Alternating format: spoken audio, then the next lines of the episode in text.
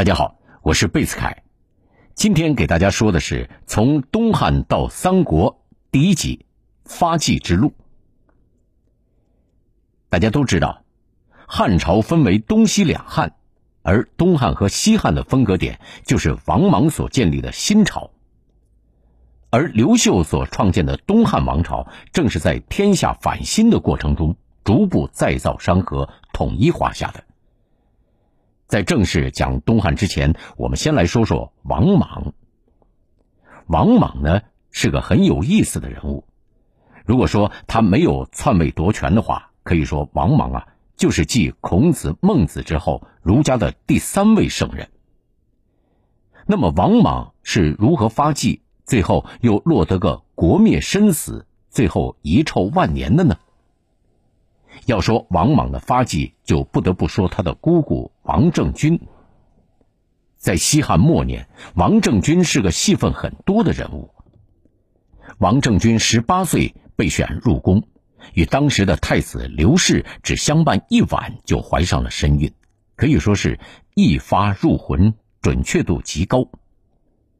而在此之前，太子刘氏宠幸过姬妾十多人，但都没有怀孕。只有这个王政君怀孕了。公元前五十一年，王政君生下了皇长孙刘骜。汉元帝刘氏即位后，立刘骜为太子，王政君自然就成为皇后。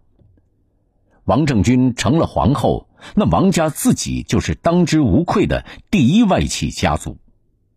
我们大家都知道，汉朝的皇帝是非常依仗外戚势力的。王家成了第一外戚家族，那王家的人自然开启了封侯拜相的大好局面，一时间出现了五将十侯的赫赫权势。也就是说，在当时的王家，有五个人做了将军，十个人被封了侯。汉朝的将军还是很难当上的，而封侯就更难了。由此可以想象，当时王家是有多显贵。汉元帝死时。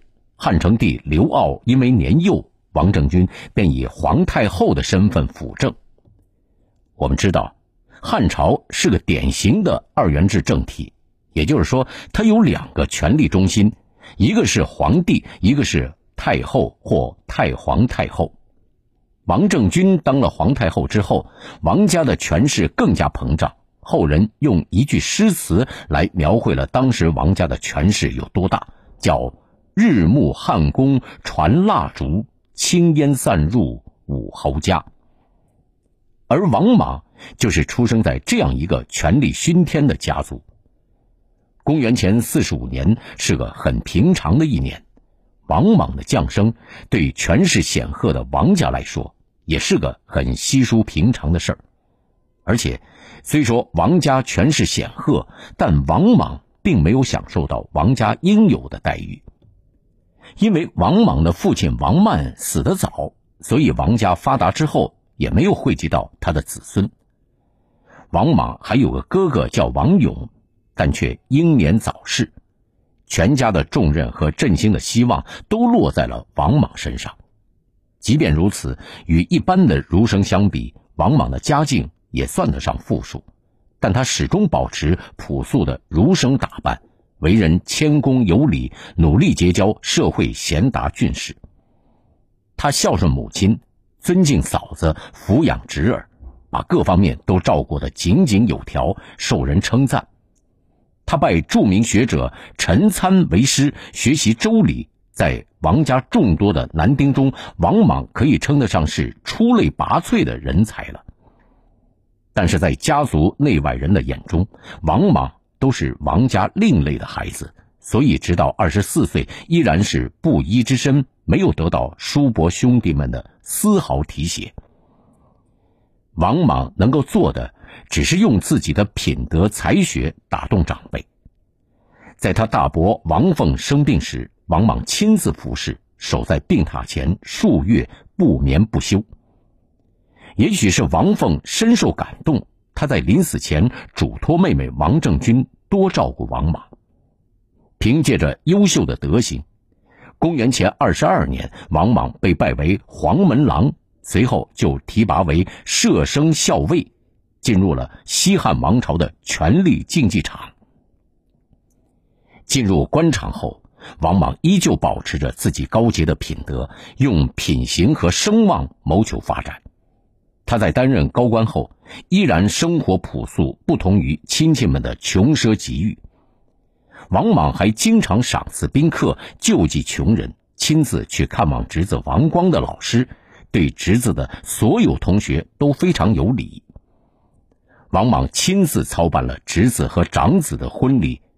在婚礼进行时，有下人禀告说老夫人生病不舒服了，王莽直接抛下宾客去伺候母亲，人们更加称赞王莽的品德了。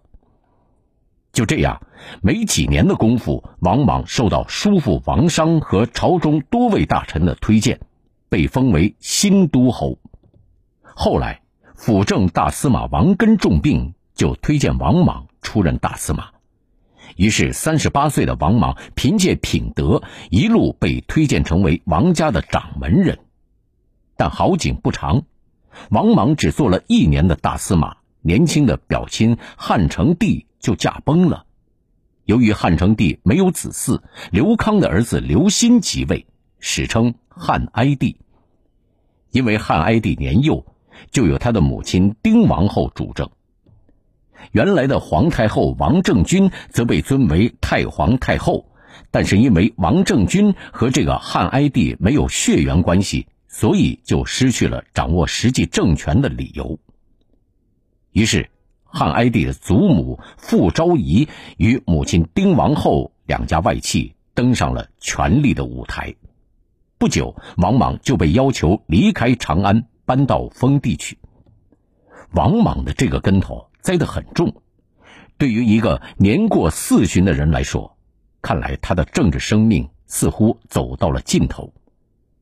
王莽来到新都后，对自己的处境和思想做了一次彻底的整理。王莽对西汉王朝的种种危机和末世征兆看得非常清楚，开始萌发了取而代之的念头。但事实表明。外戚身份并不能帮助他实现胸中的宏图大志。想要完成宏图大志，必须要学习开发利用新的政治资源。王莽自知前人的道路在现实中不可复制，而自己也不具备军事基础，掌握不了军队。思来想去，王莽决定竖起道德大旗，走一条新的篡位建国的道路。在当时。政治黑暗、奴隶买卖和贫困是西汉王朝的三大顽疾。王莽就开始以清廉的政治形象革新政治、爱护百姓，延续之前以品行取胜的道路。公元前三年，一个小问题被王莽策划成了大事件。王莽的次子王霍杀死了一个家奴，这是一件小事儿。毕竟在封建社会，仆人地位低下。经常受到杀害，但与其他人不同，王莽召集了所有的家人和奴婢下人，公开责骂王获，并严厉要求王获自尽。按照当时的法律，贵族杀害家奴，严格按照朝廷律法来办，也只是罚钱出役、削官去爵。王莽大义灭亲之举震惊朝野。百姓们赞扬王莽体恤下人、严于律己，尤其是地位卑下的奴婢阶层，更是感激万分。全国人民都对王莽产生了好感，而德氏的傅氏和丁氏外戚家族却将朝政弄得乌烟瘴气，于是要求为王莽平反的呼声此起彼伏，并日渐形成高潮。恰好元寿元年，长安发生日食。大臣们认为这是上天对朝廷外边王莽的警示，王莽因此被朝廷重新请回，再次回到了权力中央。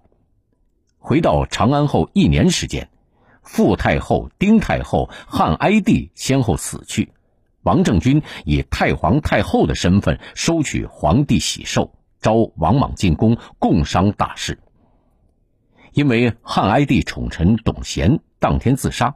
王莽顺理成章的成为大司马。由于汉哀帝没有子嗣，王莽着急选择新皇。刘布是汉哀帝刘歆的平辈，年仅九岁，母系示弱，这些条件都便于王政君继续临朝听政，也便于王莽自己辅政。于是，王莽决定迎立中山刘看为帝。刘看以王政君的儿子汉成帝继承人的身份继承皇位，史称汉平帝。王莽上台后，首先要清除丁父两家外戚的势力。他废黜了汉成帝皇后赵氏和汉哀帝皇后傅氏，并且逼俩人自杀。接着拉拢三代元老大司徒孔光，提拔孔光的女婿甄邯为侍中，奉车都尉。同时计划清除汉哀帝时的外戚及敌对大臣。丁父与董贤的亲属都被免去官爵，流放远方。王莽还为丁父在位时的冤假错案、平反昭雪受到朝野上下的拥戴。王莽还组建了自己的团队，好事坏事都不用王莽亲自出手。王莽在天下百姓和普通官员心中的形象依然是言行高尚、大义灭亲。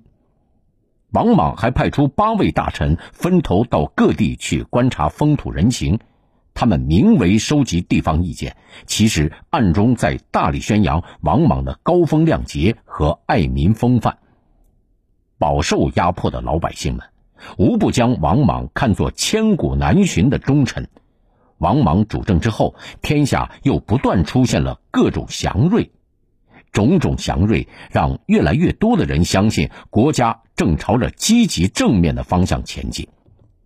全国各地上书替王莽请功请赏的人络绎不绝。据统计，在古代中国，没有第二个人达到过王莽这样的道德高度。尽管这是王莽装出来的。